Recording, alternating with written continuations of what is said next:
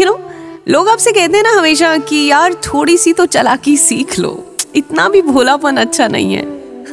और आप हंस देते हो और बोलते हो, क्या यार, क्या बात कर रहा है? यू नो आप मस्त रहते हो अपनी लाइफ में। तब तक जब कोई दूसरा बंदा आके आपकी उस शराफत का नाजायज फ़ायदा नहीं उठा लेता।